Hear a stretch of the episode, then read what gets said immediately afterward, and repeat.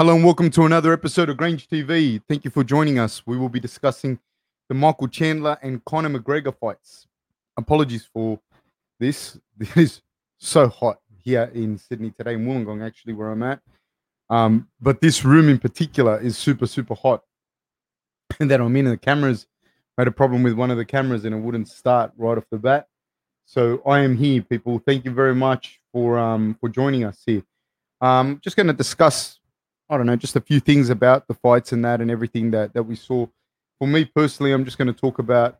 I'm going to kick off with the Michael Chandler versus um, Daniel Hooker fight and uh, just give my opinions on it as well. And just I I picked Dan, Daniel Hooker. One, I, oh, I said before the fight that I was biased about that, but um, aside from being biased about it, just because he's from this area and whatnot, the fact that he's from New Zealand, um, and I think, but in fairness, I actually did think he's he he would get the win over Chandler, not because I don't think Chandler's a good fighter. Um, I think Chandler's a fantastic fighter. I just thought that the way they matched up, that Dan Dan would be able to keep him more at range. So yeah, for anyone that's just joining us now, we'll talk about the the Chandler Hooker fight first, then we'll talk about the McGregor Poirier fight second. Um, so yeah, so I, I thought he'd be able to keep him at range, and if he and if they got in into the wrestling, that um, you know, as the fight progressed, Hooker was going to prove to be a little too much. He'd be able to get back up onto his feet and whatnot. Um, we didn't get a chance to see that. The the things that stuck to me, um, Chandler was was extremely impressive in that fight. He was very, very, very, very impressive. Um, the things that impressed me the most about it was one, Dan Hooker. I think he he was moving away. He was trying to get his range established, and he was like a lot of people criticize it, but they criticize it because he lost. He was throwing good calf kicks, and a couple of them started to hurt um, Chandler. It's different when you watch a fight when you know what the outcome's going to be. When you know what the outcome's going to be, then everyone's a genius. Everyone's like, "Oh no, he didn't. It didn't work," and blah blah blah. But it, while while I was watching the fight, you could see that he was starting to throw those kicks. It was starting to hurt Chandler, and um, but at the same time, on the flip side of that, this is what I what I Chandler was very very smart. He didn't just keep following and walking into those calf kicks. He would stop chasing Hooker, and that meant that he wouldn't w- just walk onto those calf kicks. He would stop and let Hooker have to like sort of stop and circle back and then obviously, as he was coming in, changing levels, throwing those rights to the body, he was he was starting to change that level. I thought he was going to go looking for an overhand right, which which he did, but he didn't get it. And then what he does a very interesting thing, which is he changes his stance as he throws the punches, so he covers that distance and he takes away Hooker's range. And so when he threw those right hands, then he would step in, and when he stepped in with that left hook, man, he hit Dan Hooker with the mother of all left hooks, and I don't think that's all she wrote. Like there wasn't it wasn't enough in the fight for anyone to be able to be overly critical of Dan. And I think that Michael Chandler was man amazing in that fight, absolutely amazing. Which you know also now you wonder what what's it mean for this for the lightweight division. Um, yeah, so that that was me. That was my thoughts. One of the people said uh, thank you, Jude W. Um, Laced Up says Chandler isn't someone you can start with a feeling out process. He starts out hard and fast. Looked like Hooker was trying to feel him out at the start and he got jumped. Man, I kind of disagree with you, man. Like, I mean, you everyone says that now because Hooker Hooker lost. Everyone knows that Chandler comes out hard and fast. Um, it's not like he's he's got five losses as well. It's not like they just jumped on him and won. Um, and he's had hard, long, hard fights as well. I think that that that really what it came down to at the end of it was that Chandler was able to to change inside inside the cage quicker than Dan could. I think that that was the, the biggest thing because he didn't follow Dan. He didn't. He, he cut him off. He was aggressive. He stalked him down, but he didn't continue to follow him around the cage and step into the leg kicks which it looked to me like Dan was hoping he would do. And Chandler was too smart for that. I think more, it kind of doesn't give credit because Chandler wasn't just a guy that that just comes in and just barrels through people in that fight. In particular, in that fight, I think he showed how smart he is as well. He's like very, very smart, very, very, very clever guy. That's the thing that got me the most when I when I saw that fight with Dan Hooker is that he didn't come charging in like a bull in a china shop. Eh, eh, he really stalked Dan, and when he felt that he was walking into those kicks, he stopped, and then he changed his attack, and that was something that I think um, was super impressive about it. Uh, Luke Bloomfield, Hooker was so worried about the right when he threw it at the body. Hooker was all eyes on the right and got whacked with the left. Yeah, well, that is what happened. Absolutely. He was hitting that right to the body and he was getting inside. He was getting inside and being able to throw it. Um, and he, when he does that, uh, Mike throws the right hand and steps in with his left and then makes himself. So he's, I'm sorry, he throws the right and then he ends up switching his stance. He ends up stepping with a right and then throwing the left, and that that made him be able to cover that distance. You know, so these aren't easy things to do. That's like a smart dude that's in there, and just like I said earlier, just not following and walking into those leg kicks and putting that pressure on your on your lead foot is very very impressive. Um, Ewan Ferguson says, um, could this be similar to Justin G when he came when he came over? got some quick explosive wins. People eventually learn to weather the storm and will have to eventually update his style.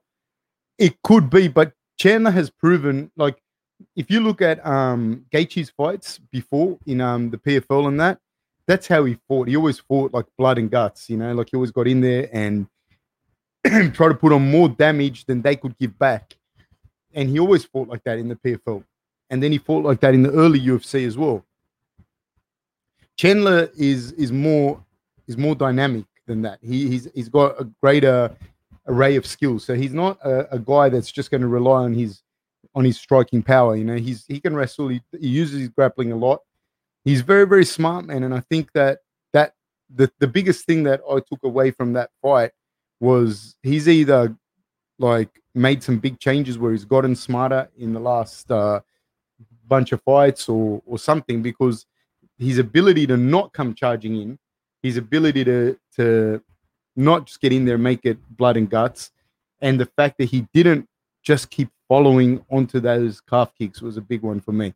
Um, he was he he adjusted to those calf kicks early on. It wasn't just like oh Hooker wasn't doing the right things. Like no, Hooker was trying.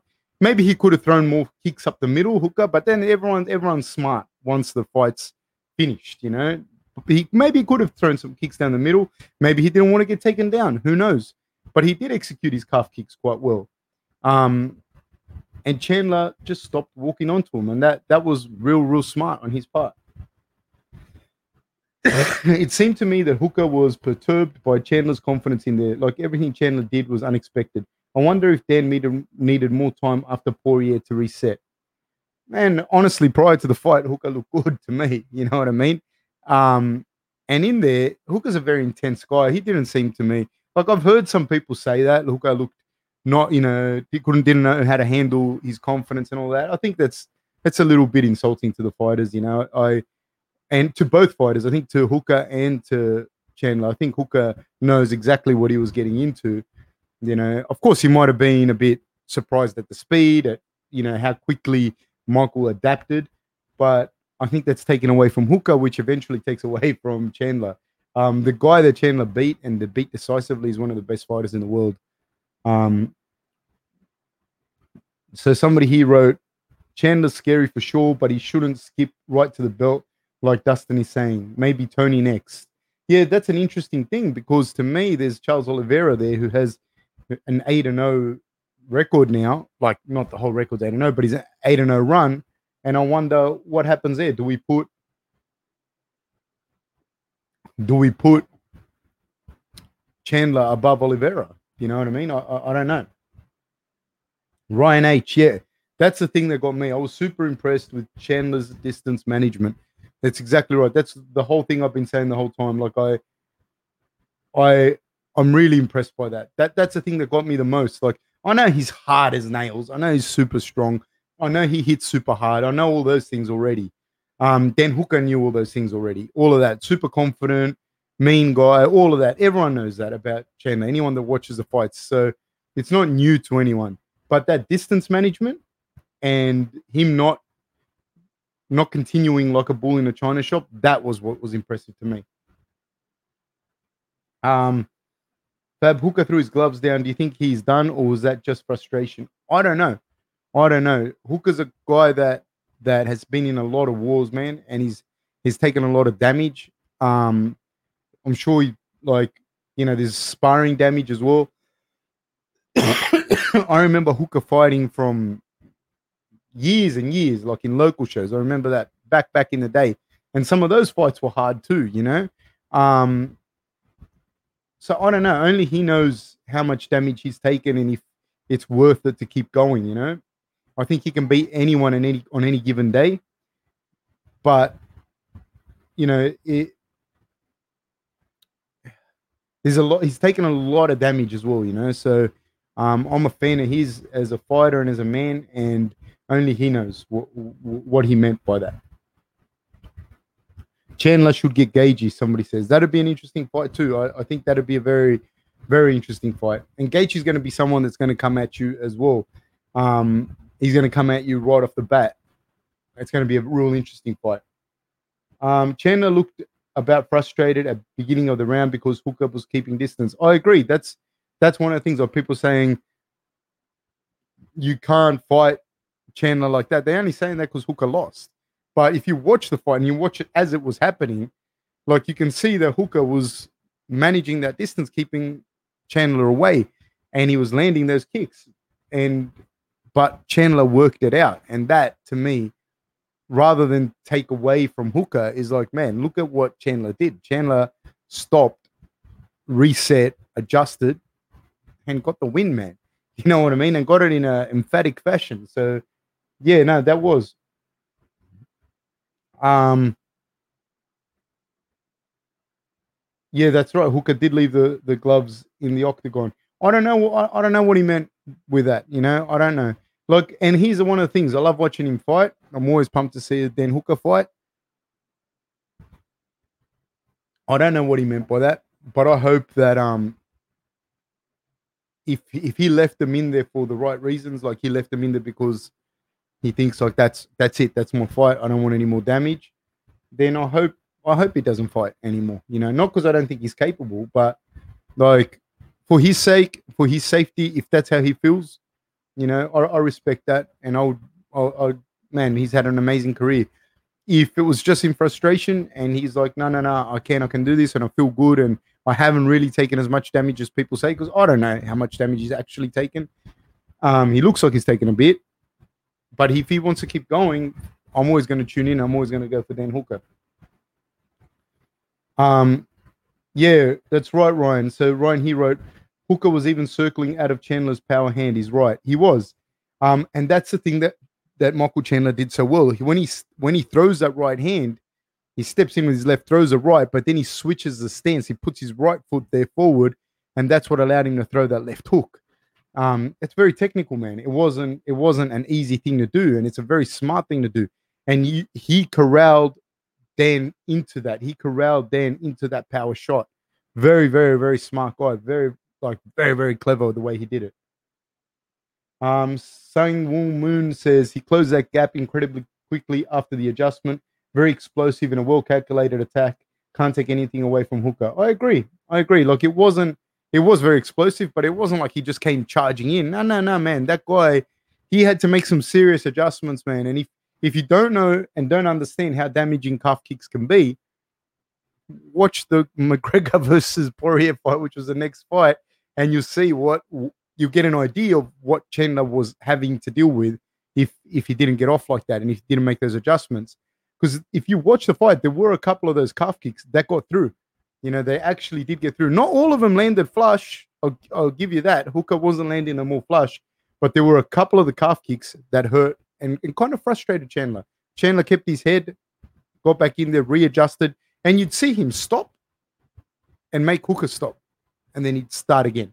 Very, very clever. Very. It's hard to do that, man, when you're in the thick of it, especially if you're the kind of fighter that Chandler is that wants that explosiveness and that excitement. Um, let me see what we have here. Do you do I think that Nate is, for lack of a better word, washed up? And how would you see Conor versus Nate three going? Can we? Can you remind us?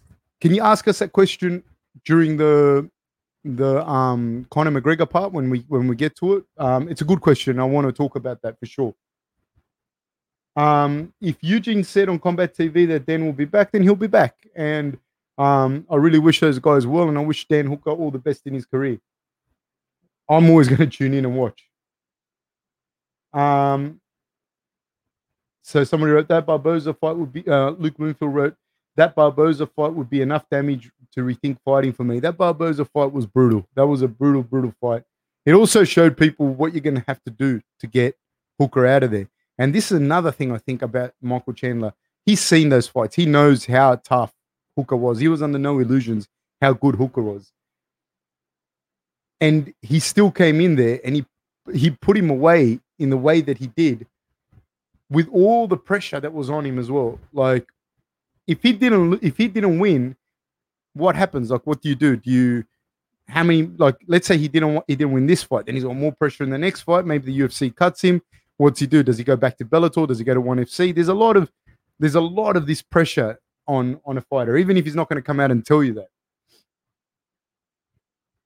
Beetlejuice, yes, Chandler switched incredibly well. Um, Arcade ninety nine says thanks for taking the time to uh, to answer the questions the other day in Reddit. Man, thank you guys for putting the questions up. Otherwise, it would have been just me. So thank you.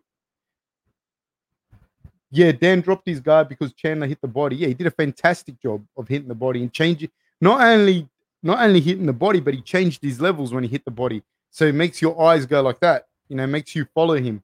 Fantastic. It was really, really incredible.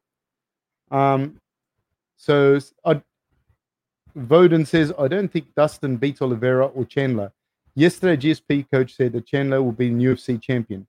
He could well be the, the UFC champion for sure. After that performance like that, not not just because he knocked him out, just because how patient he was and his adaptability. That's what impressed me. He very well could be the next UFC champion. Yeah. Um, I don't know. Dustin and Oliveira is, is an interesting one because if Oliveira can't get Dustin down, my opinion, I don't know that he that that Dustin that we saw yesterday. I don't think that Oliveira outstrikes. That's my opinion. Um, Fab, how do you deal with calf kicks with a wide stance as a field? You have to unbalance yourself to check it correctly, as your leg needs to be really wide for the calf kick to hit the shin blade. The the point of you having a long stance, like the point of you having that long stance, like Conor or anyone else, is your ability to move in and out. And if we're kind of segueing into the Conor fight now, because I think we are, I think if you're going to bound, if you if you have that long stance, if you look at a uh, Steve Thompson, Conor himself, who uses the wide stance really well, the whole purpose of that is for you to be able to slide in and slide out quickly, move in and out, move in and out, because you're not going to be able to check those kicks from a wide stance. You're not going to be able to turn your your knee your your knee in time to check it. So the whole point of that is you'd be able to attack, get in, and get out. Conor in this in this fight looked real different to me, you know, and and that's not taking anything away to, from Dustin because had Conor have won, then it would have been Conor's a genius. Look what he did. He came in differently, but he did come in differently. he came in low with a wide stance, but in a kind of boxer's crouch, and he wasn't hopping back and forwards like he usually does. And it looked like he was going to trade it out with Dustin in the pocket and pocket box. And he did have some success in that first round. He got taken down, but I, I, I, me personally, I thought he won that round 10 9. Um, the only thing I, I found it strange as well was I understand why Dustin was was clinching with him, and that was smart on Dustin's part. I felt that any clinching that would happen would be to Conor's detriment, as any wrestling that would happen was to Conor's detriment. And kudos to to Dustin to capitalize on that and get that early takedown.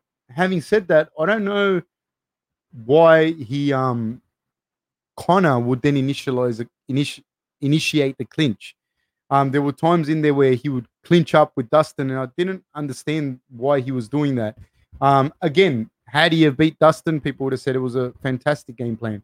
Um, Dustin, on the other hand, did a fantastic job of picking out that Conor wasn't moving back and forwards and he was able to execute those leg kicks almost at will. Not every kick that he landed landed flush, but but yeah. And then I don't know then how much power Conor was able to carry into that second round because he landed some shots. Dustin has a great chin. He rolled with the shots, which is a big thing that people miss. He rolled with them. Um, I picked Conor to win. I would never pick Con- uh, Dustin to win a boxing match with Conor in the first two rounds. I would understand Dustin taking a win in the later rounds, but I, I didn't pick it like that. No way. Um, so yeah, I hope that answers your question, Luke. And that's the thing. Um, Sasank says he landed some body shots as well. Hooker wasn't exactly throwing any substantial calf kicks. Calf kicks don't have to be that hard, man. I'm telling you now, they do not have to be that hard. Um, uh, again, I think people t- uh, people saying that kind of take it away from Chandler as well. Calf kicks don't have to be that hard. You land when you feel a couple, you know that it's gonna like uh, what's a word I'm looking for? It's gonna compromise your stance and it's gonna compromise your explosion. For someone like Chandler, that's huge. So his ability to to adapt is huge. Um, what would be the signs you'd be looking for to tell if a fighter has taken too much damage? I think that's that's subjective, and I don't want to talk about any particular fighter here, right? There are some fighters that the reality is they need to get in and get as much money as they can, and there's other guys that have ability to make a living outside of fighting. That that's the cold hard truth, and that's a sad thing. Um, and I would say that a guy that has the ability to make a living outside of fighting, a, a quite a substantive living outside of fighting, I'd say then even like you, you have to cut the damage off relatively early there because you're only going to it's it's going to be a point of diminishing returns for later in life. There are other guys, man, that will never see a payday, not even close to what they're getting now in fighting. And so sustaining too much damage, unfortunately for them, is not on the same. It's not the same. What signs would I look at physically? Man, you can kind of see it in some fighters. Like they're not there anymore. I've got friends. I'm not going to name anyone, but I've got friends that they're not the same anymore. Like when you when you talk to them, they're not the same. When um you watch them move, they're not the same. I don't I don't know Dan Hooker personally. I've met him. I've talked to him a few times, but I don't know him. And every time I've seen him, he looks great. You know, so um and then you feel it as well. I think sometimes people will feel the fact that they can't compete. Like or you can see it in your fighter like you can't compete. And I don't think that's the case for Dan either. Um, what's another? It's kind of insane how competitive the division got after Khabib Khabib dipped. Um, yeah, and I think it was competitive even when Khabib was there, just not that competitive against Khabib. Because, but then look, having said that, like if Khabib was still around, him and Michael Chandler, I'd be interested in seeing. That'd be that'd be a really interesting fight as well. You know, I I can't say oh no, nah, Chandler can't beat Khabib. I'd definitely have him as a favorite, Khabib, but I'd I'd, I'd be number one to see that fight. Um, see, how does Justin's ground game against Khabib show problems against Oliveira? So you're talking about if Justin Gaethje fought Oliveira, I think if Oliveira were to to be able to get Gaethje down. If he does, uh, the grappling level will be night and day. Like jiu-jitsu wise, Charles Oliveira is on on a much higher level than Gaethje. Gaethje would be like, like, and I don't want to sound insulting, but he's not. His jiu-jitsu is, is off his back. is is not high level. At grappling, like if you were just to grapple, stand up, and be able to Granby roll and scramble out of stuff and put you in some submissions, good. He'd be probably pretty good, but he's not going to do that to, to Charles Oliveira. Um, if they get on the ground, I'm saying there's a big ifs because Charles Oliveira has to run a gauntlet of knees, elbows, fists, and the rest of it. I don't know that he'd pick Gaethje apart or that he even want to. um, thank you, Mooney. How do you think you're welcome and thank you guys for being on here? How do I think Chandler will do against Khabib purely grappling wise? Man, it's a hard one. I think Chandler's a fantastic grappler, like a really, really, really, really good grappler. But I think Khabib's the best grappler at lightweight. You know, overall MMA grappler, I think he's the best grappler. Um, so I don't know. I, I can't say. You know, but when you're in there and you're fighting, and you're fighting a, a, a very strong, nuggety wrestler with good hands, and he's proven to be quite, he's proven to be smart and adaptable like Chandler. Um, Khabib would have to go in there with like wary of that as well. Because I, I, don't know, but I think Khabib's the best grappler at, at lightweight. Um, Poirier doesn't want Chandler next. What do you think is next for Chandler, coach? Oliveira. That'd be an interesting fight. The problem is, man, that to me, I think Oliveira has won eight fights in a row. Now, unless Chandler and him are going to fight for the belt, which is not going to happen because Dustin just beat Conor, I don't think it's you know why would why would you win eight fights in a row and then take a a, a ninth fight with a super dangerous guy? I think Oliveira should fight for the belt, whoever he fights. Do I think Chandler beats Burns and Usman? No. I, I saw Burns fight Hooker, and Burns doesn't even look the same as what he when he fought Hooker. Um, I think it's hard to fight like guys like say uh, Chandler, Khabib, Volkanovski, Max, like in all those guys in their respective divisions, I think don't translate that well in the next division up simply because they enjoy certain advantages, size advantages, or you know, Max is a taller, longer guy at featherweight, and he's not the taller, longer guy at lightweight, and he doesn't have that one shot knockout power. So makes it harder. It's not impossible. Like these guys are fantastic fighters. Volkanovski's like a, a brick. He's like built like a brick. And for example, if you put him and Chandler next to each other, Chandler's a bigger version of Volkanovski. So I think that takes away the, the levers, the, the levers and the mechanical advantages that Volkanovski and Max enjoy at featherweight. And it's the same thing I feel for a Khabib and uh, Chandler. Sure, they can go out and win, fights at welterweight. I'm sure they could, but they're not going to be the biggest welterweights. They, they are some of the biggest lightweights out there. Um, so it's not, they don't enjoy the same advantages. They're fantastic, skillful, technical fighters, and they could probably still do very well. Um, how do I think Hooker would go at 170 if, if he took a year off to develop? Again, exactly what I just said then about um, Chandler. I think Hooker's a good lightweight, you know, really good lightweight. I think he'd do really well at welterweight. Um, I don't know. He's not a young guy anymore either, so I, I don't know. I think he'd do well for sure. He's a great fighter. Um, I don't think Oliveira or Chandler are precise enough to get past Dustin's defense in my honest opinion, Conor was a better matchup against Dustin than Oliver. Yeah, I, I agree. I think um, Dustin, I agree with you on the Oliveira thing. Although always I, I'm I'm a fan of Oliveira. I think Dustin's a little bit too sound, a little bit too rugged. Um, and it'd be hard for Oliveira to get him down. I think you know, and Chandler versus Dustin. I think that would be an interesting fight. I'd love to see that fight. That'd be a crazy fight. Luke, I think the Mayweather fight poisoned Conor's fight style. He used to use a lot of kicks to keep people at the range he wanted. Now he's about 95% boxing. Let's talk about let's talk about this uh, Conor and Dustin fight as well. Then let's, let's talk about that.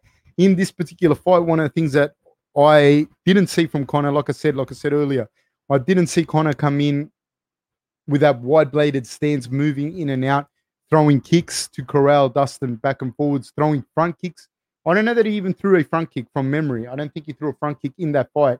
Um, I didn't see enough spinning attacks to make Dustin wary about other things and being able to pull his legs back and forwards.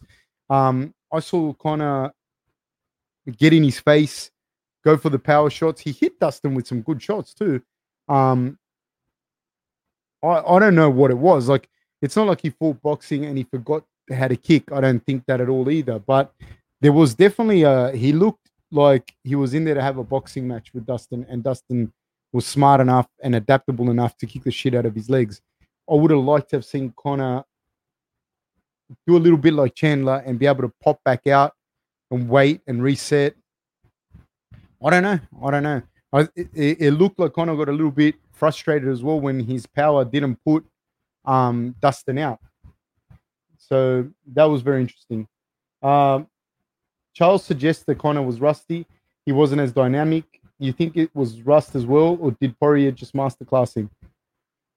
I mean, if you're out of the fight game for a long time, it's not going to help you. That I can tell you. Um, yeah, I mean, he might have been, but but Dustin went in there and did the right things as well. Like he capitalized on everything that he had to do as well. Because don't forget, whilst the experience helps Dustin of getting in there and fighting, and that's great, the experience is good, but it also wears Dustin out. Like he takes shots, he's taken a lot of damage, and Conor didn't take that damage. So, yeah, I, I think that Dustin did a fantastic job. I think we can get into a million reasons why Conor has been distracted or not or whatever. But the reality is, once you get in there, man, you get in there. And it's not like Dustin doesn't have his own distractions, doesn't have his own problems in life. And so you're in there, you fought, and Dustin adapted and got off better than Conor did, and he won. And Dustin did a good job, man. He because he capitalized on it. He kept that wrestling going, he kept that upper body pummeling going, and that fatigues Conor's arms as well. It takes a pop out of the arms. He got in the hit Conor with that nice little right hook, dropped Conor, ground and pounded him, and he won. Like and he rolled. One of the things that impressed me with Dustin as well was that head movement, the ability to roll with that punch. So when he throws that punch, Dustin was wasn't just staying there and getting hit.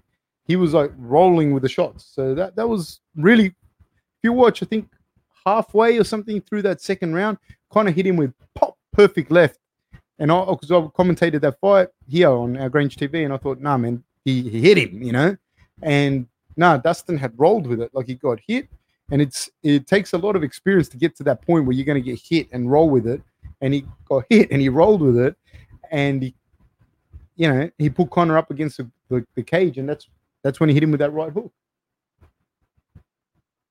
um do you think that we'll get karate Conor after this I think in MMA you have to have if you're going to fight if you're going to box, it, it, to me, it was kind of weird. He got kind of got caught, caught between two styles. Like if you're going to box, like a guy like Frankie Edgar boxes a lot, and his footwork's really good, and he goes in and out, and you know, cuts angles and great. It's hard to just line him up and hit him with with with leg kicks. Yeah, there are guys that have done it, but it's hard because he's cutting angles. Conor was like in a wide stance, but not moving in and out and he was trying to box from that wide stance, but he wasn't in a boxing stance and cutting the, the same type of angles, you know. Having said that, he did look good. There were there were flashes like in the exchanges where Conor's head movement was still great, you know. Conor's vocabulary of punches was still great. He did a great job, you know, but Dustin was better in my opinion. Dustin was great. And I don't want to take anything away from Dustin. He he surprised me. I I I said like 55 45 I gave advantage to Conor. and never would I have picked Dustin to win by knockout in the second round. No way. So amazing. Maybe they can get him to the ground. I don't really know what Dustin's takedown defense is like.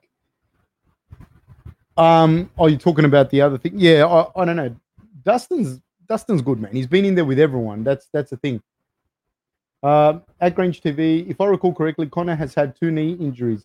If true, do you think that they may be contributing factor to his reduced mobility? It depends, man, because a lot of the times, if it's due to trauma, and one of the injuries was against Max, and it was kind of he was caught from memory, like in a kind of deep half and a pass, something like that, and his knee went. When it's a knee injury like that, just caused by trauma, and you don't have pre-existing genetic conditions that uh, make you predisposed to knee injuries because that's something that happens a lot of the time as well. People don't understand. You might have a predisposition to a knee injury, and then you're exposed to an element in the game that's going to exacerbate you getting that injury. Um, and that's when you have reoccurring injuries. But if you're a guy that has no, you don't have a predisposition to a particular knee injury, and you have a trauma that occurs that doesn't disrupt the whole joint, like you don't get hit by a car or something, like how his knee got caught in that guard exchange. I don't remember it off, off the top of my head, but it was something like that. And it just pops and you get that surgery. It's it's a, nowadays it's a relatively straightforward surgery, and a lot of the times that knee will come back. That the tendon or that ligament, the ligament in Conor's case, will come back will will be stronger than what it was before. So I don't know. I don't offhand. I'd say oh no, I don't think so. But um, I think but it could have. But it could have. I don't know. I'm not privy to the information in their camp. Um, but Conor isn't a guy that's been uh, plagued with knee injuries or with other injuries like Dominick Cruz, for example, um, that was plagued with injuries. No, he's he's not like that. So I don't think necessarily that that was the case. Does Hooker fight outside the top ten now? I, I mean, no, because I think uh, he could fight Ferguson. He could fight Nate Diaz. I don't think that those fights are necessarily going to happen for Hooker, but I mean, they'd be really interesting fights. Dos Anjos, that would be a really interesting fight. Um, a rematch with Felder, you know, rematch with Barboza. I'd watch all those fights. Gregor Gillespie, if Gillespie gets past, um, oh my God, Riddell, you know, like they're all they're all good fights and winnable for him too. Um, calling it now his next fight probably RDA or Islam Islam Makhachev. That's another great fight. Um, yeah, all of those great fights. I don't think Oliveira could get him down without getting cracked by Gaethje. I have to agree that Gaethje would not be a fun guy to take down. I'm telling you now. Um, seeing how Conor looked versus Dustin recently, do you think Gaethje w- would roll Conor? The Conor that fought yesterday and the way he fought, he can still beat Gaethje. But I would have guessed before this fight, before what I saw yesterday, is that Conor's footwork and vocabulary of strikes in his boxing, his head movement would be too much for Gaethje. That would have been my call. If Conor continues to fight like that, it becomes more of a he's kind of fighting like Gaethje wants him to fight. And Gaethje can can do like Chandler did, throw the right kick to the body, step in and throw from the uh, from a southpaw position, throw the calf kick, and that's what he'd be looking to do. So um, I don't know if Conor fights like that. I, I don't know. And that and and you know what? He might knock Gaethje out anyways. I don't know. Um, is there anyone else in the division from Bellator One FC that you'd like to see go over to UFC? Man, it's interesting, eh? Like, I, I don't know that I necessarily want them or need them to go over to the UFC. There's a lot of good fighters, man. There's a lot of good fighters. Um, guys that I'd like to see fight each other. I'd like to see Benson Henderson back in there again, you know, um, for old time's sake. I don't know. I can't think of people right off the top of my head that I'm like, I'd love to see him in the UFC. But there's a lot of good guys outside of the UFC as well. How much do I attribute Conor losing to shaving his head while Dustin had a beautiful uh, mane? I don't know, but again, you can look at Samson, and there is a thing to long hair and strength. So many people love to see McGregor fall. This loss to Dustin is pretty much McGregor's biggest fall. This time got a different reaction from me. I actually felt sad seeing like that. I think there's um it's funny you should say that. I had a conversation with someone the other day. It it it it was um different. It was like seeing like like an old lion or something. Not not that McGregor's physically old or something, but it was like he did, just did not have that aura anymore. And the whole lead up to the fight didn't feel like a McGregor fight as well. I've got my own opinions on things. I think that there's a lot of stuff outside of the octagon. People, there's things that people don't necessarily talk about in as far as like. Also, I'll go back to this. I don't like to see anyone lose, but I can't be like, oh my god, McGregor, blah blah blah. Like when you put yourself out there and you talk the, as much as he does, and you know he's been pretty hurtful with some of the stuff he said towards people as well. So it's not people. It's you're not haters for not liking someone that has been as disrespectful as he has towards other people. Now, having said that, I I don't like seeing anyone lose. You know, that's one of the the the worst things. But I do think he's got a lot of stuff that that that goes on outside, like, and I'm not even talking of his business and this and that. Like, he's got allegations that have been put forward to him that are extremely serious. You know, whether or not they're, I'm not here to say he's guilty or not guilty or whatever he's got people trying to settle outside of court, and these are things that like that we know about. Imagine stuff that we don't know about. And I think the nature of some of those allegations would be incredibly difficult for you to deal with. Like, you'd have to go home and speak to your wife about that and say, you know, there's a sexual assault allegation again against me, you know? And even if she believes you and even if you are innocent, but these kind of things pile up a huge amount of pressure on you as well. So I think he is facing some tough times at the moment. Again, that's his things, and Dustin has his own things as well. You know, so it's a game. That's a game. You step in there, it's done. Uh, I turned into Flubber for a bit when Dustin won. I hope they do Diaz and McGregor three. Good way to gauge where both fighters are at. Yes, possibly. Yet, uh, while all these headlines everywhere writing him off and calling him done are just people kicking another man when he's down. Either this makes Conor come back bigger than ever, or he's done. One or two ways. Um, yeah, I mean, that was it, it was different. It was a different fight. It was a the whole thing was different. The energy was different leading into the fight. And like I said, like doing other fights before, calling other fights here before as well, it didn't feel like a, a full on McGregor card. Um, I do not think Conor looked bad. I agree, So say Youngin. I think he thought he could walk through calf kicks like he used to do thigh kicks. The game has shifted towards towards calf kicks, and Kavanagh admitted that they don't throw them hard in training because of injury risk. I take that at face value. Honestly, the finish you saw, Conor had Dustin on the fence, and Dustin was able to pivot off. Then Conor couldn't slip. Um, you can't throw calf kicks, dude. You throw calf kicks light at training, and you you feel them. You know, you can all pad it up. You both pad it up. You can throw the calf kicks hard, but a calf kick, like to actually feel what a calf kick feels like in real life, you you can't you can't throw them like that at training because you will break the fibula or you'll really, really hurt someone. That guy will be out for four weeks. Um, having said that, I don't think Conor looked bad. I just think he looked different. That's that's my biggest thing that I say. I think he looked different. I think he didn't look like in other fights, and this may prove good or bad. In this fight, it it wasn't the best way to fight him. I don't think you're going to throw calf kicks at full pelt at each other in training. Um, Hey, Valeria, thank you so much. Valeria, as always, thanks for explaining, commentating in such a way that a casual like me can understand. If you could be the matchmaker, who would you choose for Islam's next fight? Hooker. Hooker. I believe Hooker deserves, if he's going to keep fighting, believe, and he believes in himself and that he deserves an up and comer like Islam, who's a gunfighter, a gun gunfighter, and he's charging through through the that division. Um, I would like to see Hooker fight um, him true test, you know, and um, Hooker deserves to fight good up and coming guys, and that makes for me an exciting fight. Um, that's that's me, and thank you, Valeria, for supporting the show as always. You're amazing, and thank you so much.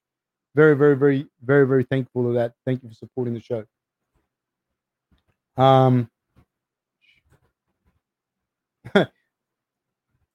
Uh, swear seeing people say Conor does it for the money blows my mind. My guy has enough money to last three lifetimes.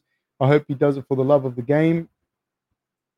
Uh, really hope Conor bounces back. Yeah, I mean, once you're in there, you're not thinking about the money. I can tell you that now. Um, do I think Conor will ever touch a belt again? I can't say that. People can lose fights, dude. People can lose fights. That's this is the the reality. People, it's not a fairy tale, you know. It's not sunshine, unicorns, and rainbows all the time. People can lose fights. You can, you know, bad things happen, not just in fighting, in, in your life. Things happen. Not everything that you touch is going to be gold. So, yeah, I mean, he's a great fighter. So, of course. Hey, Vadim Nemkov is very good. Yes, absolutely. Um,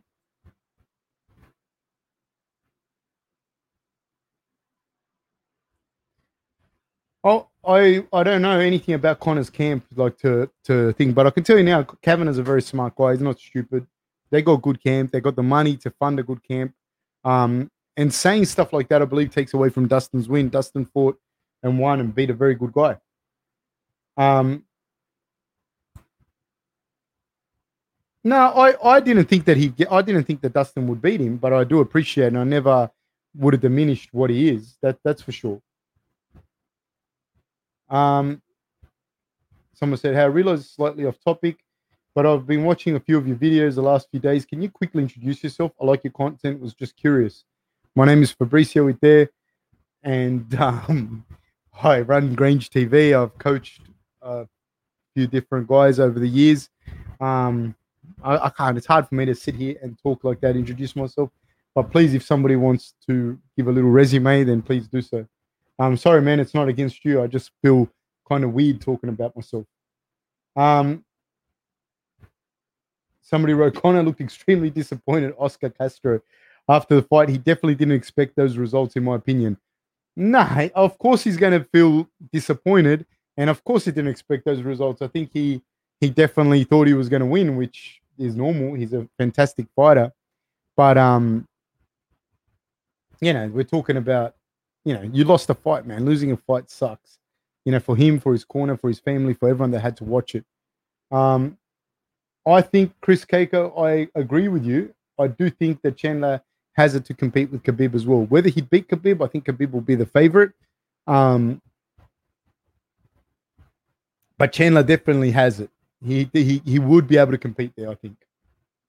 Um, so from a fighter's point of view, what can you actually do to minimize the calf kick harm?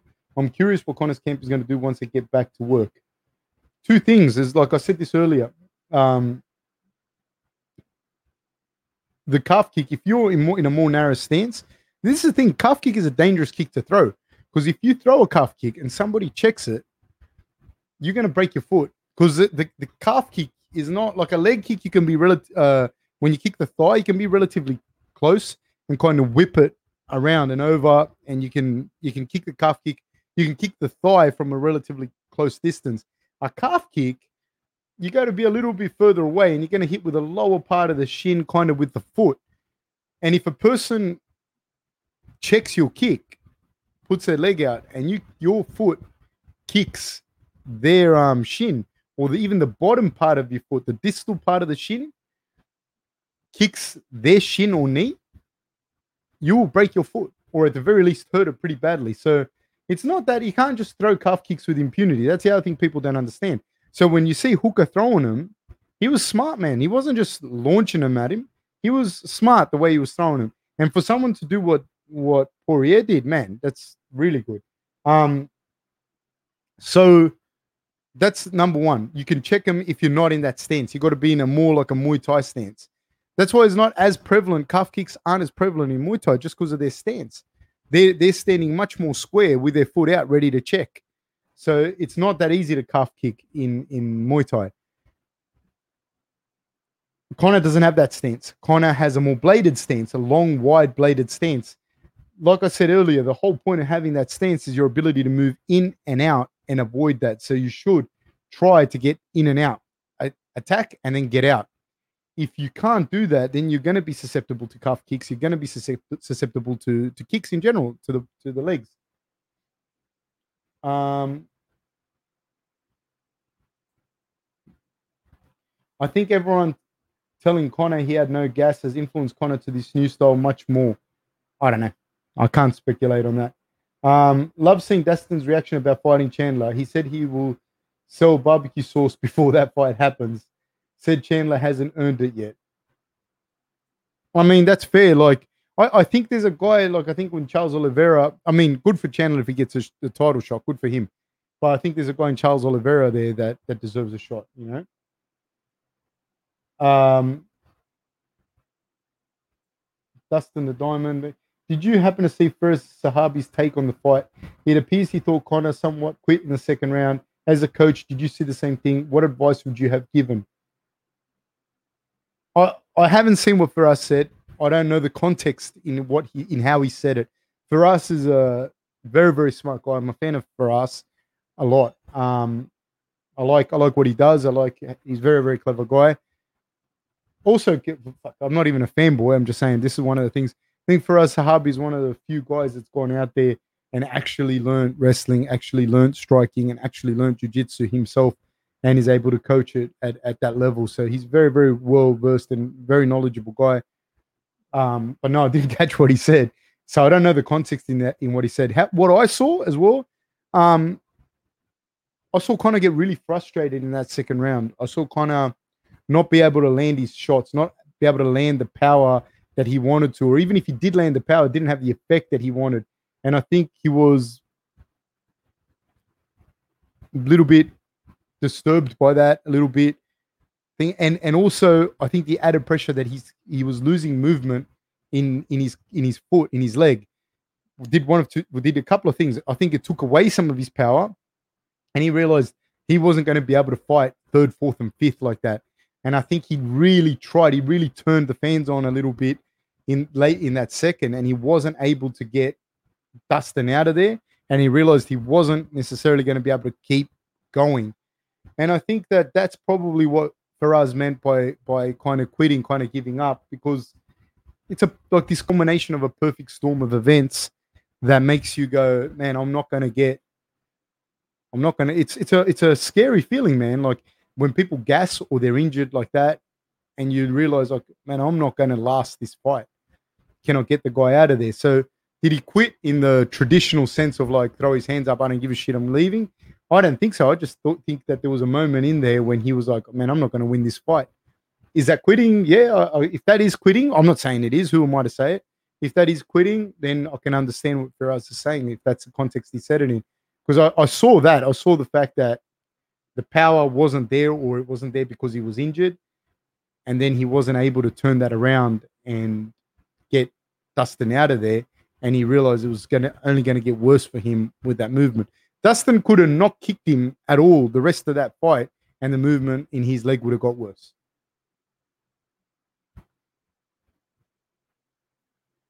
Um, so,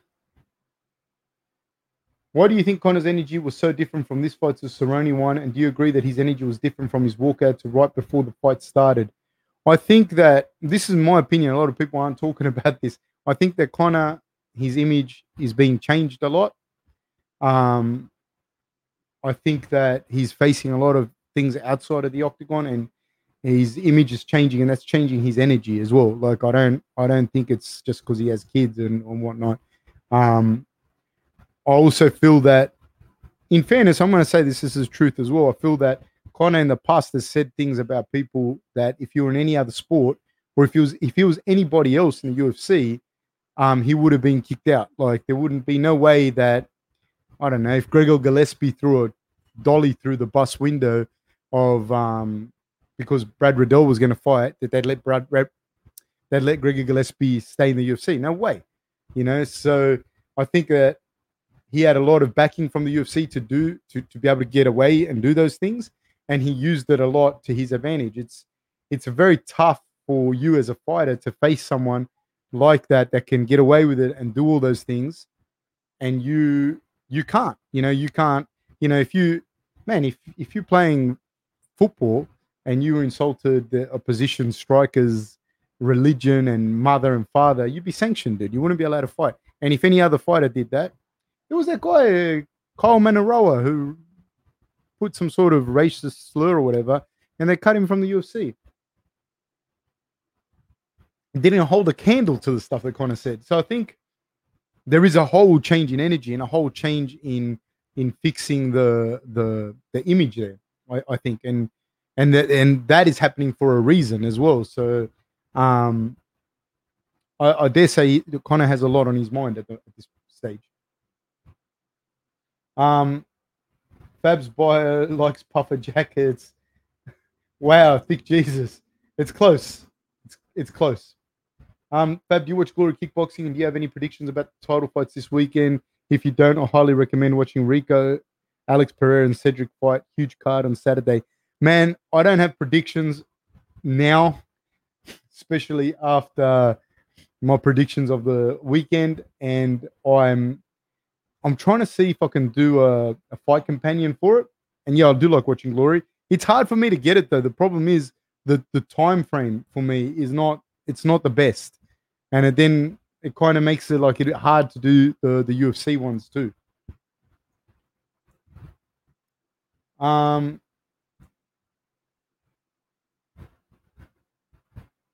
Okay. Oh, thank you, Syndrome 2009 and Jason Correa for that. Thank you very much, guys. Um, Dustin is from my hometown of Lafayette, Louisiana, so I was happy to see him get the win. Although I like Conor also. Yeah, man, it's it's hard to honestly, it's hard to see. Like there are times where you're like, man, I hope that guy loses, but in general, it's hard to see people lose, man.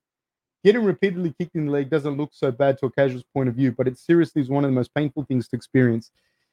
Let me explain something about one your thigh, right? There's the vastus lateralis and the iliotibial band on the outside, on the lateral aspect of your thigh. The iliotibial band is is literally that. It's a band, a fascial, a fascial band.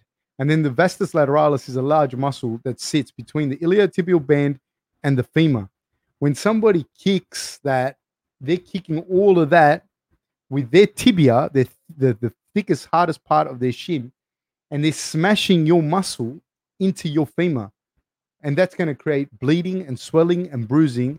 And they'll try and kick it. Really, where they want to kick it is at the lowest point of that um of your vastus lateralis, right before it meets the knee. Huge amount of damage, huge amount of damage. That that cripples you. Like you feel you take a couple of those big ones like that, really starts to hurt you. The calf kick is a different story altogether. The calf kick is very thin muscle. The calf has very thin muscles on the outside. On the lateral aspect of the calf, it's a very small amount of muscle, and there's the fibula. It's a it's a thin bone. It's a thin bone that goes down your leg. So you've got the tibia, which is the big, thick shin bone, and you've got the fibula, which is a thin, long bone that goes parallel to the to the tibia. That's all that's there. So if somebody kicks your calf, dude, they, there's not much there's not much space for the swelling and the bruising to go. So your your leg is going to blow up if they depending on where they kick it too, because like the tibialis anterior is not a big muscle. It bruises easy. It's going to stop you being able to uh, to dorsiflex to lift your foot. So it's hard for you to take a step. And if and if it's kicked right on the money, can break your fibula quite easily. Good friend of mine, Manny Rodriguez, fought in the UFC. He fought in the Ultimate Fighter house. He fought a guy from England in the Smashers house. He got kicked in the calf kick. It snapped his fibula. He took the guy down north south choke and won. The balls of steel. But once the adrenaline was gone, he couldn't walk. You know, so that's a little bit of the mechanics of the kicks. Like when people do not understand, you do not have to kick it that hard. If you get a Jose Aldo like kicks, like when he fought Faber, when he fought Mike Brown, he basically paralyzed those guys. He kicked so hard into the thigh too. Um, Hey, Joseph Freely, thank you so much, sir. Says here, thank you for this and thank you for supporting the channel. Really, really appreciate it. It really helps a lot. It seems like Conor has distanced himself from his agile karate stance. His first Poirier fight had a totally different stance. Why would he change? I don't know. I don't know. Like like people said, um, maybe it was a fact that um he had an injury, maybe he fell in love with his punching power. This is not hard to do, man. You got a guy that hits as hard as he does.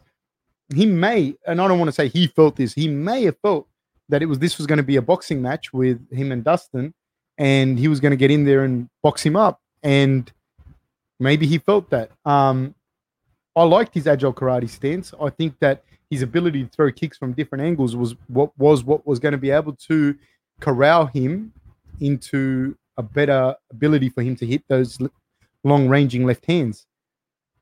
I don't know. The other thing I was going to say is why would he change his well?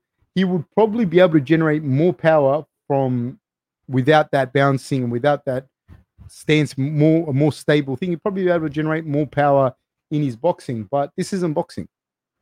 And people are going to kick the shit out of your legs. So it could be that. And having said that, both teams are fantastic. Kavanagh, I actually spent some time with um Kavanagh and that when Conor was like maybe 20 or 21, quite a few years ago in Ireland, and they were very, very intelligent, very, very hospitable. I can't say anything bad about them. Like I really can't. Like I really like them a lot. Um,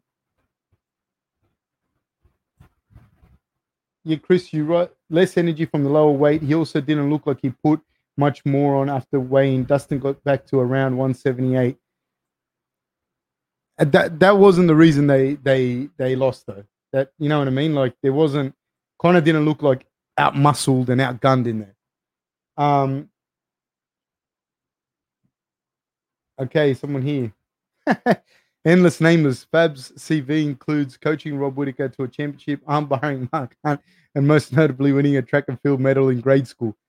I did win a hey, hey, listen to me, endless nameless. I wasn't alone with uh, coaching Rob. There was a, we had a very very good team behind us at the time. Um, don't ever talk about me doing anything to Mark Hunt. I'm petrified of Mark. Um, I like him a lot. Um, most notably winning a track and field medal in grade school. Let's talk about that for a minute. 1991, I was a Liverpool public school age champion, athletics age champion. And in 1997, I was at Ashcroft High School age champion as well in athletics. So no mucking around there. The look on Conor's face was like, oh, I'm in trouble now. He had the face that showed it. Yeah, I agree. And that's probably what Firas was re- uh, referring to. I don't agree with you, John James, that both Chandler and Oliveira destroyed Khabib, but um, I'm interested in seeing that fight. I'm definitely interested in seeing that fight. Um,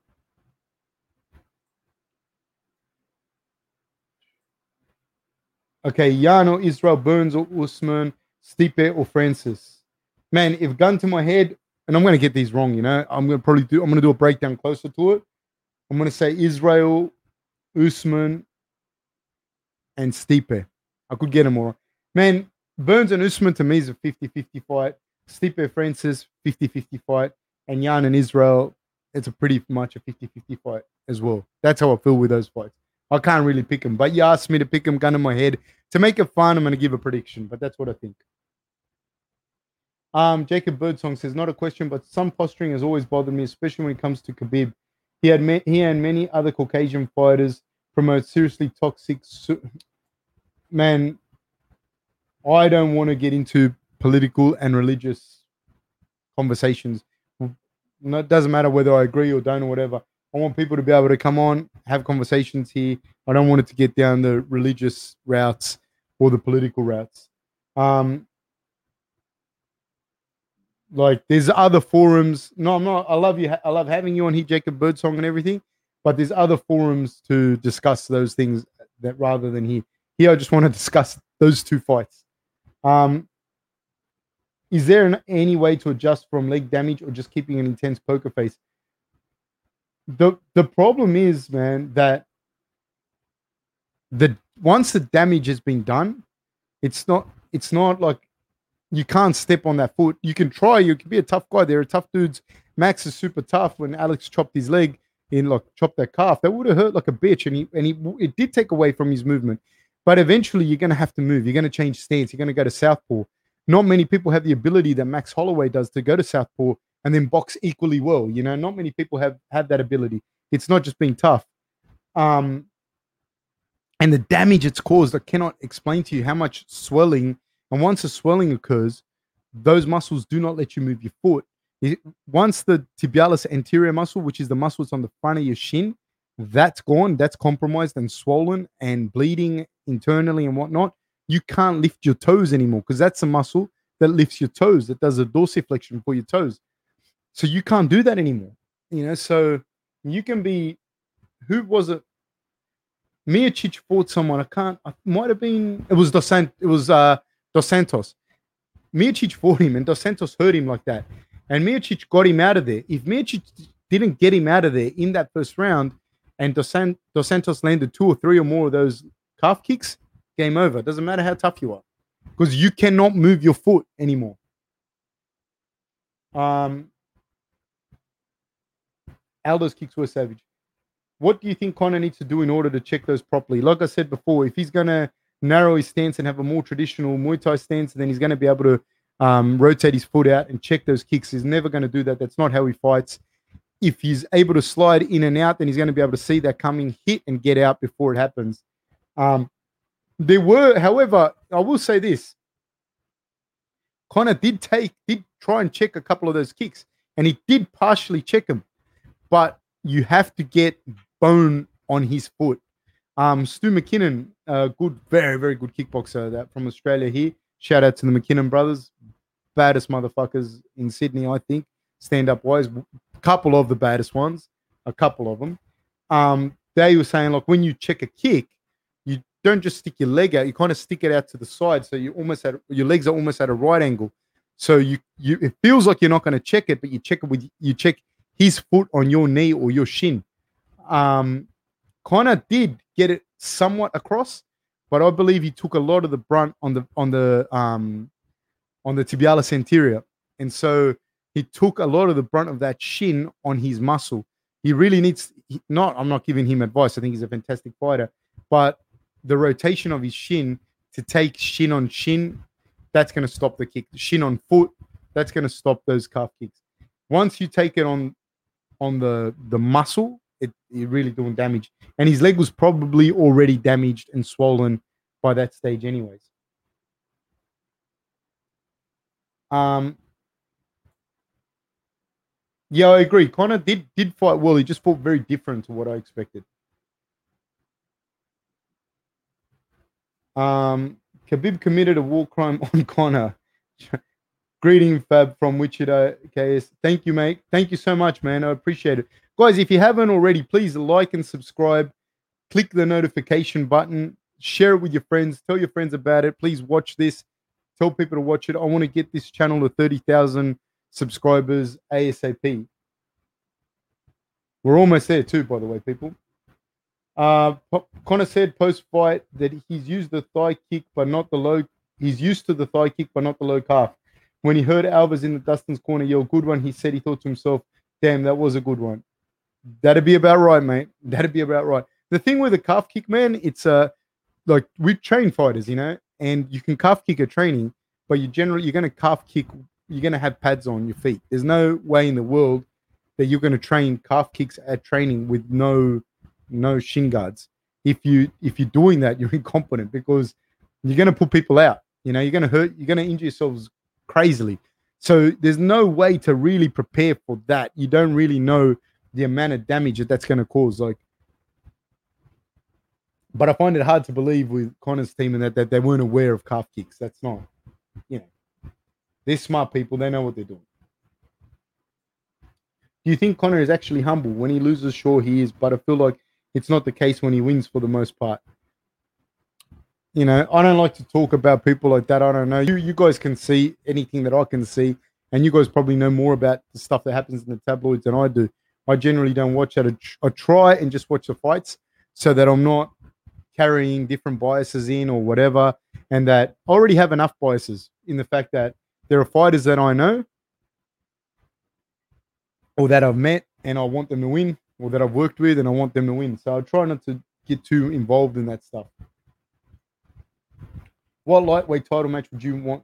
Would you most like to see with Dustin Conor, Nate, Chandler, Gaethje. I'd like to see Oliveira maybe and Oliveira and Dustin have a have it out for the for the belt. I think it's going to be Chandler and Dustin for the belt, but I'd like to see Oliveira and Dustin for the belt, and then maybe maybe Chandler and Gaethje fight it out, and kind of a little tournament between those four boys. I'd like to see that. Endless, nameless, Fab, you're the man. Thanks for what you do. No, thank you guys, man. Without you guys, what am I doing? I'd be here talking to myself. So I love these discussions. I love these conversations. I can't, you know, there's not that many people that I can have these conversations with. So I'm really, really glad. Missed the start of the recap, so maybe this has been covered. But has anybody heard from Hooker and know how he's doing? Took the loss pretty hard in the octagon. Yeah, we did cover it at the start. Um, you know, we're just speculating. I think Eugene said that he's going to fight again. And so, you know, he'd be the guy that knows the best. And so hopefully Hooker will fight again. I think you know, the the the bittersweet, not even bittersweet, the bitter pill to swallow for Hooker is that he was right there. If he beat Chandler, he was right there. He was like there for the title. You know, really, really, really in the mix. And he it seems to have happened to him a few times in his career that he was like right there, and then boom, down, down, boom, goes back down. So I think that that's really, really difficult and frustrating for him. Henry Cejudo handled this, the specific leg injury the best. Triple C is the real deal. He did. He did handle that. But that not all kicks are the same. I think what happened with him, he got kicked and it impinges the nerve. And then the nerve, like the feeling came back. I don't think he suffered the same kind of trauma that um that Conor did. So that's what I mean. Like everyone's injuries are different. Like you can break your hand and then you can break your hand. You know, you can break your hand like right here and you can't you can't even make a fist. You can't even punch. Like if you break your wrist, for instance, you're not really going to be able to keep fighting. Or you can break your hand in the middle and you know you're not going to be able to hurt the guy and the hand hurts, but you can still kind of do this. You know, there's all different kinds of breaks, there's all different kinds of injuries. Um, what the fuck is Fab a physio to a true rena- renaissance man? I'm not a physio. I'm not a physio, but my degree is in um, sports science, in health science. So that is my degree, and I worked in that field for, for years. I was a college teacher, and I taught anatomy, physiology, uh, mm, injury prevention, and all that stuff. Like I worked in sport always. I've always worked in sport. So my degree is in sports science, health science, and my my my I always taught at at college. TAFE for the Australians. For Australians, it's TAFE. For Americans, British, everyone's college. Um, it's how close did Justin get when he kicked Khabib's shin super hard? Like, how close did he get to hurting Khabib? Is that is that the question? Conor really thought he could KO Dustin. he never expected it to go two rounds. I think he, he should think he could KO Dustin because he did. You know, so I mean that you can't take that away from him. Ola from Perth, keep up the good work. Right back at you, Ronnie Ortiz. Thank you. Can you speak to the trend in which Conor seems not to be able to weather the storm and recover when he receives damage or gets fatigued? I I do think, and I don't mean this in a disrespectful way, I do think that Conor is a front runner. I do think that he's able to put on so much pressure and strength and power into those first seven, eight, nine minutes of a fight that um I don't know how like what you do if someone weathers that afterwards.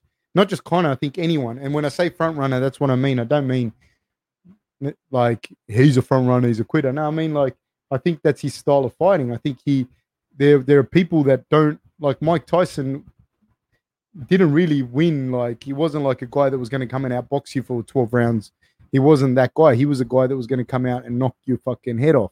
And he could box. He was very, very skillful. And he wasn't like a quitter, but he was definitely that kind of fighter, you know? So um I think Conor's got a lot of that in him. I don't necessarily think he's a quitter, but I do think that that the style of fight that he does, it's very hard. Okay, where do I go from there? Because you he he also has to expend a lot of energy to fight like that, you know. So it's it's hard. Um, Jacob Birdsong says, I shouldn't have brought up political stuff. I definitely think sports and politics is, a, but I definitely respect Fab for sticking to fights for all the fans' sakes. Thanks, brother. Thank you very much. Amen. Thank you for being so understanding, honestly, because um, I like to think that I read quite broadly and I have my opinion on a lot of different things, man. But um, we could go down a very dark rabbit hole very, very quickly. So don't think for a minute that I'm ignorant on um, the politics of different things or I don't have my opinions. For example, just to give a quick thing in Australia today, it's Australia Day. Um, it is a day that we have this device. It's a, a polarizing day for many reasons. I don't want to get into it, but I don't like. I just don't get into it. You know what I mean? Not here. There's forums for that in other in other places. Um. So thanks, Jacob, for being cool, man.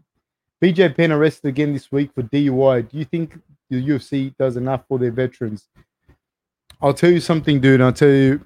I don't want to talk about BJ Penn per se, but I'll tell you this: when you're out of the limelight, like nobody cares about you anymore. Not the fans, not the UFC, not anyone. And uh, a lot of the fighters go through some very dark places. But on their way up as well, a lot of fighters get involved with different people. Chael Sonnen spoke about this before.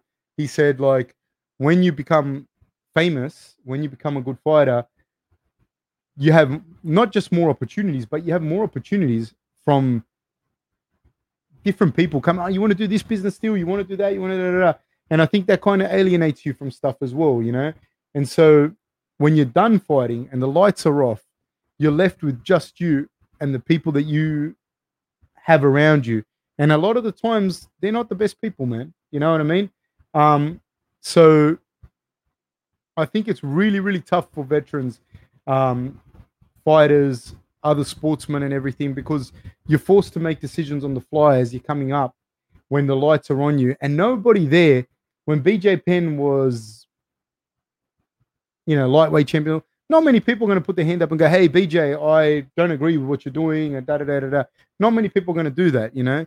Now, when the lights are off and everything, and he's still, I feel sorry for him, man. I really do, because it's a real, real, real, real contrast to what life was like before.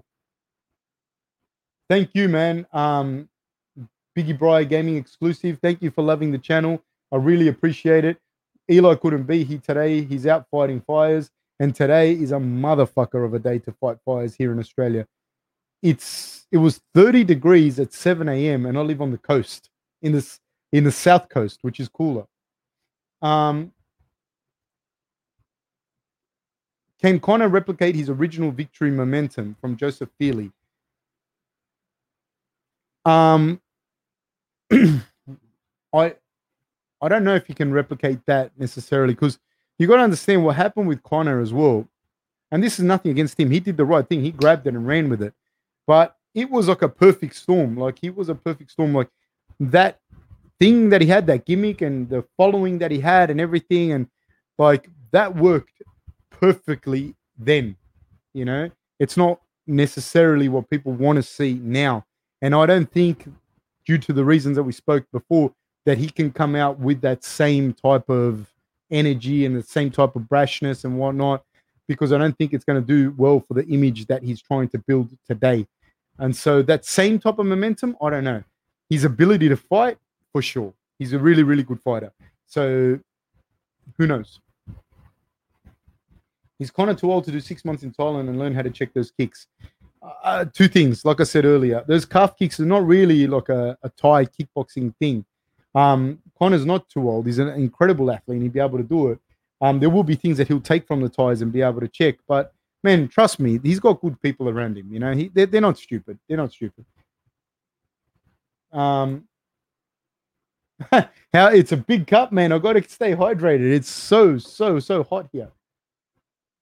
Um, Joseph Freely.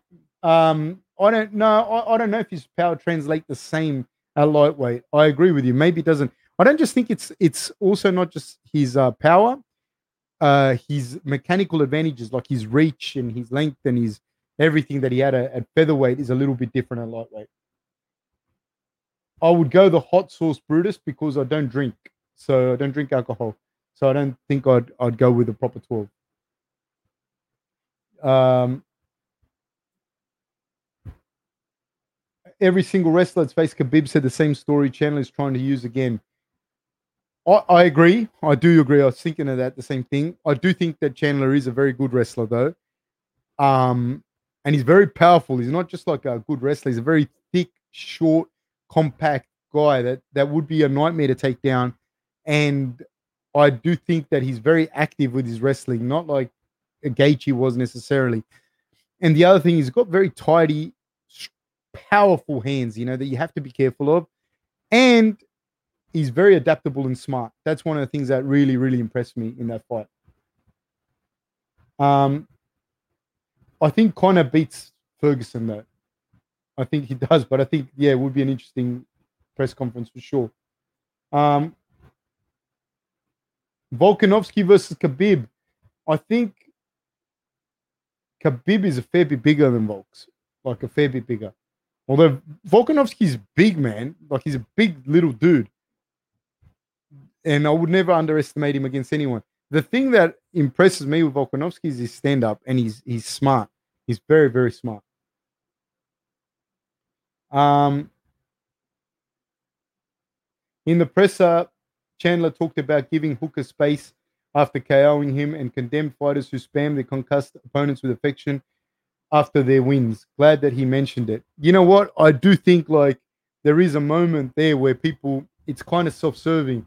Like there's a lot of that like if you really like I don't want to criticize people because sometimes people like genuinely want to be like, hey man, I'm I'm I like you, whatever. So I don't want to I don't want to condemn them, but I also want to say like, uh, you know, you got to think: Are you doing that to show the world that you're humble and to express your humility, or are you doing it because you're genuinely concerned about how this person is?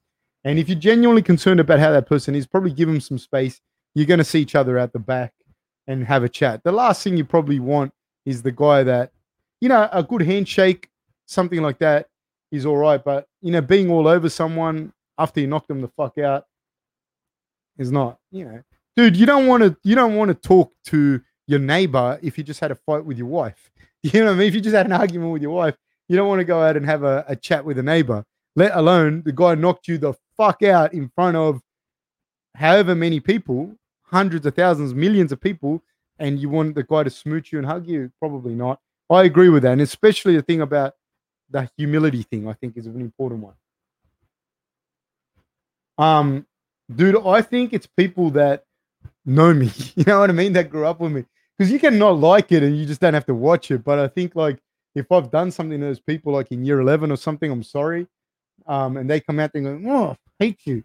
You know, because you have to like, I don't think, I don't think it's that important enough for you to hate it. Um, yeah, that's my take on it, Jacob. I find like a lot of that. There's a lot of fake humility, man. Like out there in, in the martial arts, you know. I think like there's people out there that you probably think are like, you know, it says never meet your heroes. There's a lot of people you shouldn't meet. That's my opinion. Um, Dustin looked slow and stiff. Kicks were slow as hell. If it wasn't for that calf kick, I think Conor would have smoked him. Man, that's a could have, would have, should have.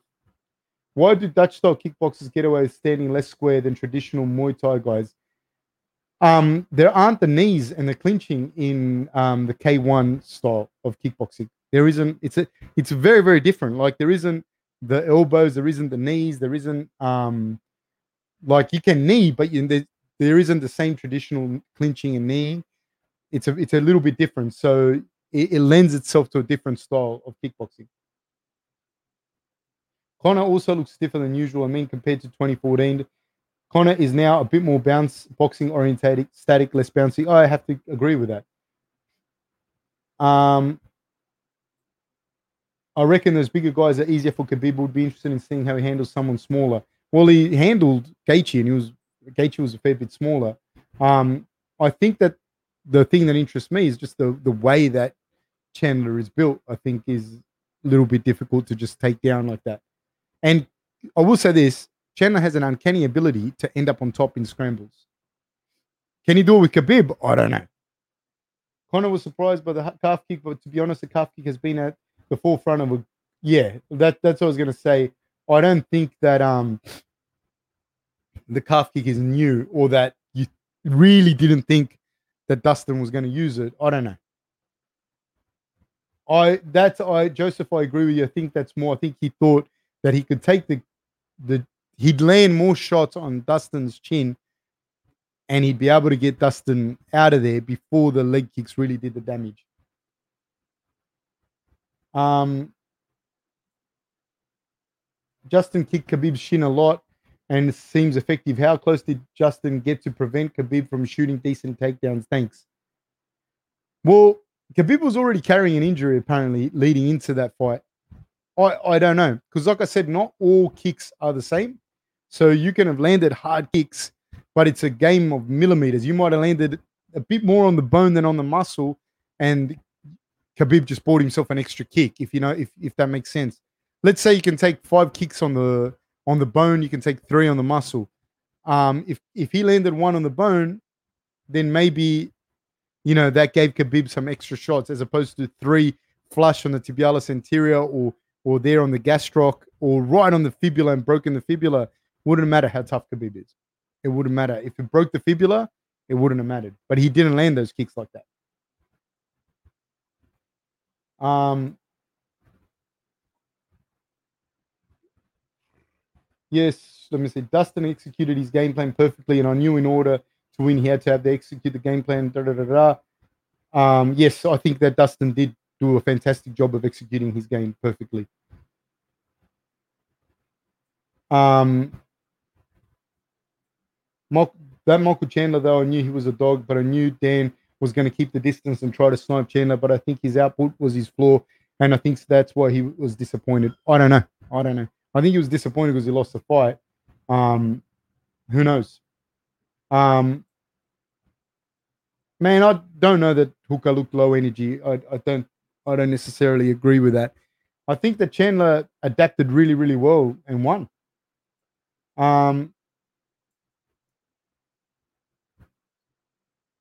yeah, so so Eugene gave an interview today, and sound, thank you very much, Safa, for um, supporting us, man. I really, really appreciate it. Eugene gave an interview today, and sounds like Dan's just very upset. Understandable, yes. Eugene already talking about next matchups, which is promising. Yeah, and dude, you just that's the other thing, man. You just got to keep it rolling. You lost, move, keep going. You know, it's not it's not the end of the world. You got to keep going. Um, thanks, man. Thank you very much, Steph. I really, really appreciate it, man. I really do. Oh, also now this was just told to me by Dave Roberts the other day. There's a PayPal account which the links are in the um the links are like where the links are, whatever that means. And feel free, please, to help out, donate there. That's because YouTube takes a massive chunk. So if you donate them, and that would be amazing and it's incredibly helpful. So thank you very much. Um, and it is hard, man. Like people don't understand, like the equipment costs money, the time that you have to do here and sit down and talk and everything. You know, it's it's amazing and I love it, but it's it's hard, and I want to keep putting out content. Um, I heard it's because in training when they use pads, Conor checks the, the kicks how he was in the fight, and he can get away with it. But without the pads, he realized he was checking the kicks wrong. Possibly, absolutely, Lucian Fox. Possibly, it's very different, man. You can take those calf kicks with the with the pads in training to a certain extent. I don't know if anyone in here has taken a calf kick, but yeah, bone or muscle sore as fuck. Yes, it is, Tyson. If you take one, you don't even have to take them hard. You can just like shadow box with your mates and just give a little calf kick, not not that hard, and you feel it. Like it's no joke. I think some people are undervaluing the fantastic footwork Dustin employed in this fight. He fantastically stepped to the side to avoid Conor's up jab and rock him with a right hook. Spot on, 100% spot on. Like that's that's the thing. Like it's all about Conor did wrong or Hooker did wrong, and this is what man they they fought some really good guys that were able to capitalize on the fight and won, you know, and and that was that was incredibly good. Um, am I blocking all the trolls, Fab? They were out in serious numbers this week. Well, I didn't block anyone, to be honest. I don't even know how to block anyone. So yeah, I don't know what to do. But you know what, guys? I, I have to go. We've been on here for an hour and a half. I've had a ton of fun doing this, and I really, really appreciate everyone coming on here, everyone supporting man, it was it's awesome. I love doing it. Um, man, I love it. Thank you so much. Uh, please like and subscribe to the channel. Um, hit the notification bell so you get any, any notifications. Um, tell your friends. Let me know what's, you know, what you think as well in the comments. When you write in the comments, I'll try and get back to everyone as well. But I love doing these things, man, and, and you guys make it like, man. If it wasn't for you guys, I wouldn't I wouldn't be doing it. So I couldn't do it. I'd just be like a maniac here talking to myself. So, man, thank you so much. Uh, tune in for this week because we're going to be doing um, obviously a fight companion commentary for the UFC on the weekend. And I really, really, really thank everyone again, man. I thank you so much for everything. Um, please, guys, like, subscribe, hit the notification bell, follow, and tune in. Thank you so much, guys. Take care.